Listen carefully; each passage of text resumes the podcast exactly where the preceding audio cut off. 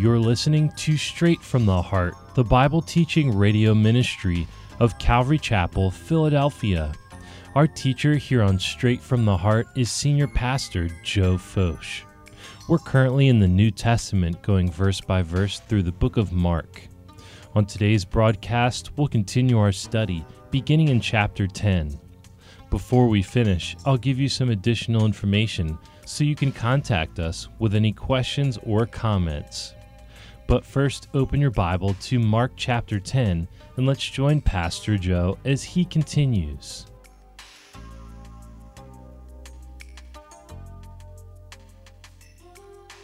He answered and said unto them, What did Moses command you?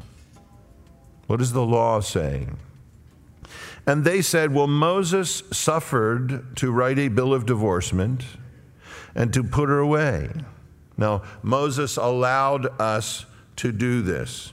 And the, the stipulation in the law in Deuteronomy 24 said, When a man hath taken a wife and married her, and it come to pass that she find no favor in his eyes because he hath found some uncleanness. Well, I don't know what that is. It's not identified. He hath found some uncleanness in her. Then let him write her a bill of divorcement and give it into her hand and send her out of his house.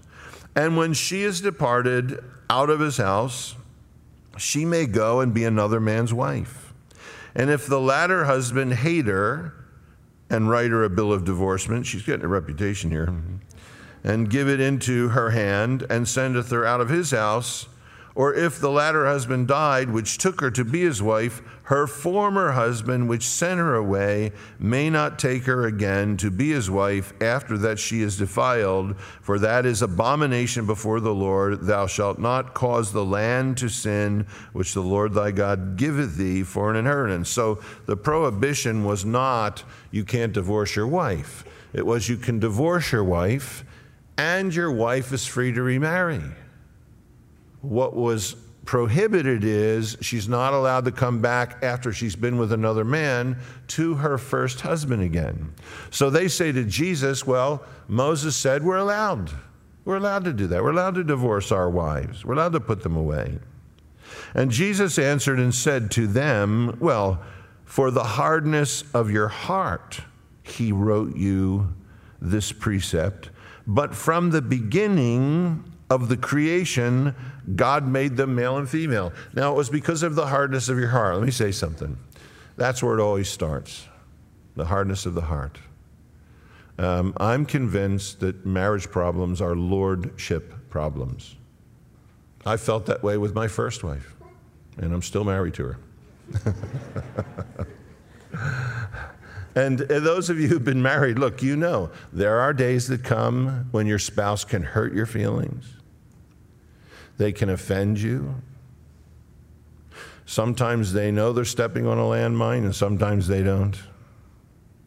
Sometimes you think, man, they really know how to push my buttons. And you can begin to store that up in your heart. And you can begin to let your heart become hard. But if you get alone with Jesus Christ, He's not going to let that happen. He's going to say, You need to forgive, you need to make peace. You sinned against me continually, and I came and laid down my life for you. Husbands, you love your wives the way Christ loved the church. That's the incarnation and the crucifixion. He entered into our world and he laid down his life there. Husbands, it'll keep you busy for the rest of your life. Enter into her world and die there. it's a different world, it has a different code, different rules in some ways. You just have to understand and break the code, and you'll be okay, but you have to enter in there. Or wives can become bitter. And there can be a host of reasons. It can be an abusive past where we've never really learned to deal with hurt feelings the proper way in a biblical way. I mean, when you marry someone, it's the largest commitment you make since you gave your life to Jesus Christ. It is more sacred than the parent child relationship. And sadly, some parents don't realize that. And, and at the point when kids move out of the house, again, the divorce rate soars at that point in time. Because two adults look at each other and think, we don't really know each other. We just spend our whole life raising kids. And uh, let that be more important than our marriage. Hardness of heart always gets to that place. Moses allowed you to divorce your wives because of the hardness of your hearts. Because of the hardness of your hearts. We're under the new covenant. We have the Spirit of Christ in our hearts forgiveness, tenderness, the fruit of the Spirit, love, joy, peace, long suffering, meekness, temperance, faith. Does that mean that there's no divorce in the church? No, it doesn't mean that. I know that. Divorce is not the unpardonable sin. The Bible doesn't say that either. But there's a standard. No husband in this church, in the church of Jesus Christ, will ever love his wife the way Christ loved the church. You'll never do it. But that doesn't lower the standard. Wives, you can read your part. I don't want to be in trouble with anybody. To submit yourself unto your husbands as unto the Lord. And if you both grow closer to him, you grow closer to one another. Easy? No. It's a lifelong process. Lifelong process. Jesus is answering them as they seek to trap him in these things. Moses said we could divorce our wives. Yeah, he did. Because of the hardness of your heart, he wrote you this precept. And the giving of the bill of divorcement was to protect the wife because the husband's heart was so hard. was to protect her. But from the beginning, please notice that. No evolution here. From the beginning of creation, God made them male and female. Boy, we've lost track of that somehow, haven't we? I haven't. Somebody has. It's unbelievable. From the beginning of creation, the creation of God, He made them male and female. If He hadn't, none of us would be here. He made them male and female. For this cause shall a man leave his father and his mother and cleave unto his wife, to leave behind. Separation. The first principle is severance. Doesn't mean you move to another state, that's not what it's saying, but the idea is in regards to priorities, you leave mother and father, and now the relationship with your wife becomes the most sacred of human relationships. This reason shall a man leave his mother and father. Cleave is to be glued glued to his wife. The twain shall no though they shall be one flesh. They are no more two, but one. What therefore God hath joined together, let no man put asunder. And in the house, his disciples asked him again of the same matter. Because in Matthew, they say, Well, Lord, if that's the case, it's better not to, if you got to stay with the same woman your whole life, it's better not to get married. He said unto them, Whosoever shall put away his wife, i.e., for the purpose to marry another, committeth adultery against her. And if a woman shall put away her husband and be married to another, she committeth adultery. Now, let's understand his context. What he's saying is this Deuteronomy said, Moses had given them the permission to divorce as long as they gave their wife a bill of divorcement. Then that wife could go and marry somebody else. Jesus is saying that's not the way it was from the beginning.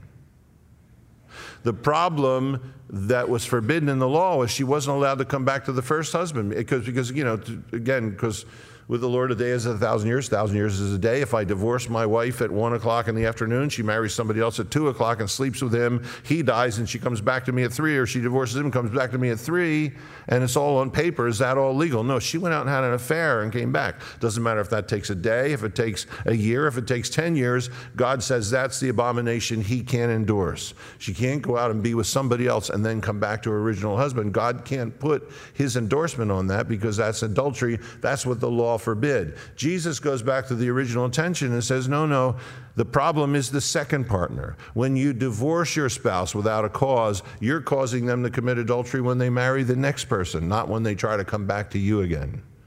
So what he's saying here is, and, and Matthew's the one who gives us the longer rendition, except for sexual sin, we don't have the right to divorce. God expects us to reconcile and to work things out. And of course, verse 13 takes us usually to the, the victims in a situation like this. And they brought the young children to him. Now, this is the parents bringing the children to him, that he should touch them. And his disciples rebuked those, his disciples rebuked the parents that brought them. So Jesus is there finishing this teaching on marriage, and here comes no doubt moms, dads bringing their small children to Jesus that Jesus might touch them and pronounce a benediction about blessing upon them. And the disciples are rebuking the parents because in that culture, no proper rabbi had the time to minister to small children. Of course, they didn't understand that, so they're rebuking those that are bringing them. But when Jesus saw it, look in verse 14, he was much displeased. That Greek phrase is he had indignation, and it's the only time in the Gospels we have that word from Jesus toward his own disciples. The only time he had indignation towards his own disciples is when they tried to keep the children from coming to him. When Jesus saw it, he was much displeased. He said to them, Allow, suffer the little children to come unto me, and forbid them not. For of such is the kingdom of God. Here he is manifest in the flesh, waited through the ages to, for the incarnation, and now he's taking these children, he's looking and uh, the disciples are trying to forbid them. He turns around angry with indignation and says, Let them come. Don't forbid them. Suffer the little children to come unto me and forbid them not, for of such is the kingdom of God. By the way, you know, the, he still is indignant today towards anyone who would try to keep. You know, we, we see it in our family sometimes. And sadly, when there is divorce, usually one of the parents, usually there's a guilty and an innocent party to some degree, and often we'll see one parent wanting to continue to fellowship. They'll be in for counseling. They want to bring their children to Sunday school on Sunday. And we'll have the other partner fighting for custody, saying, You can't take those kids to church anymore. I want none of that Jesus stuff. And you, and you have one trying to forbid the kids from coming to Jesus. And he's indignant about that. He has indignation. And he says, Suffer them to come to me, for of such is the kingdom of God. Verily I say unto you, truly, whosoever shall not receive the kingdom of God as a little child, he shall not enter therein. It doesn't say, in a childish way. It says in a childlike way. Look, you have kids, you've raised kids, I've raised kids, I have grandkids now. Uh, children don't strive for position. These guys are arguing over who's going to be the greatest. They, they understand the position you're in. They're not worried about whether they're worthy. Dad, are you going to buy milk again next week? You know, we misbehaved this week. I crayoned on the wall. What if he stops feeding me? You know, what if he comes home and tells me to pack a suitcase and change my last name and he throws me out on the front lawn? You know, what if he doesn't pay the gas bill this month? No, they're, they're users and abusers and they take advantage of everything you offer them and they don't have to earn or feel worthy of any of it. They're children. They just accept the fact that they're cared for, that there's someone else with a greater measure of responsibility that cares for them. You know, and, and it's interesting, raising kids, I, I, remember my, my own, you know, because um, we had a 10 year spread between the, the kids and um, you know, the little ones, you know, will still come. You know, they would come and they need to be hugged. They need daddy love. They need some daddy love. Oh, honey, you need some daddy love. Yeah. And you hug them and sit and talk with them, you know, and they're happy. I don't know why. You know, they, they hurt their hand and they think when you kiss it, the pain really goes away. Oh, how does that feel? Better. Yeah. And it doesn't, you know, I don't know what they think, you know. And just, you know, um, electrical storm. They think if they come to your bed, the lightning's not going to hit there. You're thinking, I'm glad the kids are here. God would never strike my bed with little kids in it.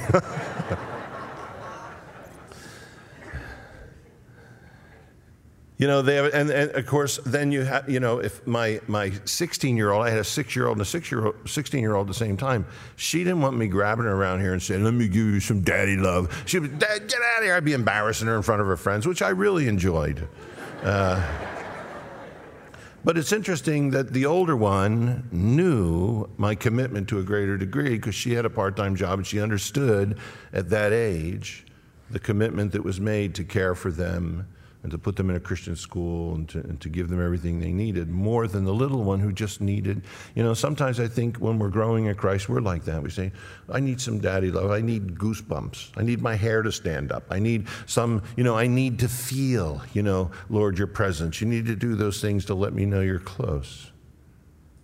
And somehow I think as we mature, he condescends to give us less of that because we understand more and more the price he's really paid and the love that He really extends to us. And to receive those things as His children in simplicity, not ever earning them, not ever deserving them, not being worthy of them. I mean, isn't that the way we enter the kingdom? You know, we come and realize He's done it all. We can't add one bit to it. We can never earn it. We can never deserve it. The Bible, you know, last chapter, he who thirsts, let him come and drink of the water of life freely, undeservedly, the Greek. Let him come and drink undeserving. Jesus here says, Verily I say unto you, whosoever shall not receive the kingdom of God as a little child shall not enter therein. And he took them up in his arms. Again, imagine his arms around them and put his hands on them, and he blessed them. And when he was gone forth into the way, there came one running and kneeled to him and asked him, Good master, what shall I do that I may inherit eternal life? This is the rich young ruler. Jesus said to him, Why callest thou me good? There's none good but God. What do you mean good? Is that relatively good? Do you think I'm kind of a relatively good rabbi? Or do you think I'm good as compared to other rabbis? Or do you think I'm absolutely good? Well, there's only one that's good, and it was a common saying in the day there's none good but God. And he says that to the man there isn't really good but God. So either I'm not good or I'm God. But you know the commandments do not commit adultery, do not kill, do not steal do not bear false witness, defraud not. And then he goes back to the first table of the law for the, the, the fourth commandment honor thy mother and thy father. He leaves off the earlier ones that deal with our relationship with God, and the last one, the tenth commandment, that says, Thou shalt not covet. And he deals with the commandments that deal with our relationship with our fellow man. Don't steal, don't commit murder, honor your mother and father, so forth. And this guy's going to say, All of these have I kept from my youth up. Jesus doesn't say the first commandment, I'm the Lord thy God, thou shalt have no other gods before me, because this guy has one his possession, his wealth. Jesus doesn't say the last one, thou shalt not covet, because this guy has that problem. He goes away sad. He doesn't want to leave go of his great possession. Jesus first clears up the center, and the guy says, Hey, I've done all of those things. And Jesus looks at him and says, and loves him. He says in verse 20, Look, Master, all these have I observed from my youth. And Jesus, beholding him, it means to look down into. Jesus, beholding him, loved him. Isn't that beautiful? And said to him, One thing thou lackest. And again, if I'm in this conversation, the Lord says, 3,274 things thou lackest. That's quite a statement. One thing thou lackest, isn't it? One thing thou lackest. Go thy way, sell whatsoever thou hast, give to the poor, and thou shalt have treasure in heaven and come, take up the cross, and follow me. And he was sad at that saying and went away grieved, for he had great possessions. Jesus says, One thing you lack. You've been all of the, the, the, laws dealing with your fellow man, you've kept them. What about the one dealing with God? What is your God? What idolatry is in your life? Do this. This is one thing you lack. Sell everything you have. You say you've never defrauded your brother, you, you, you haven't stolen. You care about your fellow man, really? Sell everything you have. Give that money to the poor. Come, take up your cross and follow me. Now, again, look. Jesus is dealing with the heart. For everybody in this room, one thing remains the same. That's come, take up your cross, and follow me. That's universal. Go sell everything you have is incidental. It depends on the person. Jesus may say to you, Go and do this and come and follow me. Because you don't have the problem this guy has. He may say, Go and do this thing. Go and get rid of this in your life. Go and get rid of that in your life. Go and straighten this out and come and follow me. To this man, he said, Go and sell everything you have, give the money to the poor, and then come, take up your cross, and follow me. And it says, The man went away sad, and he was grieved because he had great possession. Jesus said, Go sell everything you have, come and follow me, and you'll have great treasure in heaven. Now that's hard, isn't it? When the Lord tells us, lay up treasure in heaven, not on earth, where moth and rust corrode and thieves break in and steal. Because where your treasure is, that's where your heart will be. And the Bible is always beckoning you, and it is always beckoning me to leave go of the tangible that we can see right now and trade it for that which is invisible. That's a huge trade. We almost have to do that in childlike faith, don't we? Let go of this because eternity is worth more. Put this aside. Come and follow me. Great is your reward in heaven. That's always the challenge to us, living in light of eternity. And he puts it out to this rich young ruler. He loved him. He loved him. He said, One thing do this You'll have great treasure in heaven. Come, take up your cross, follow me.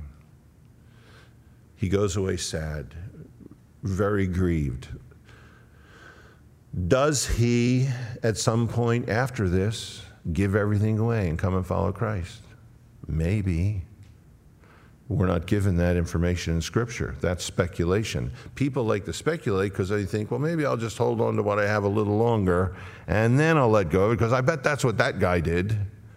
Well, that's a bad gamble. We're not given that information. The challenge is that right now, one world has to be more important than another because the truth is, all of those things still leave us empty.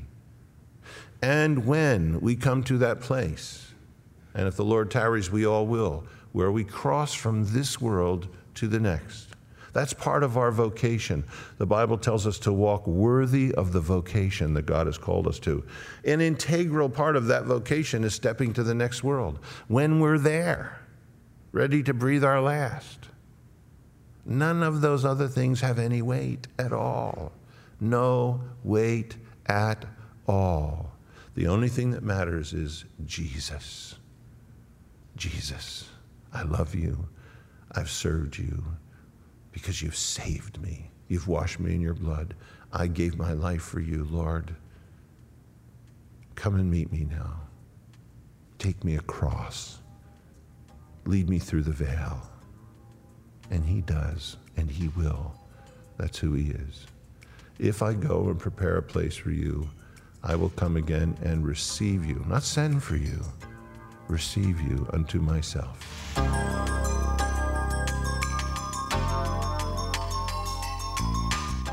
That concludes our teaching time here on Straight from the Heart.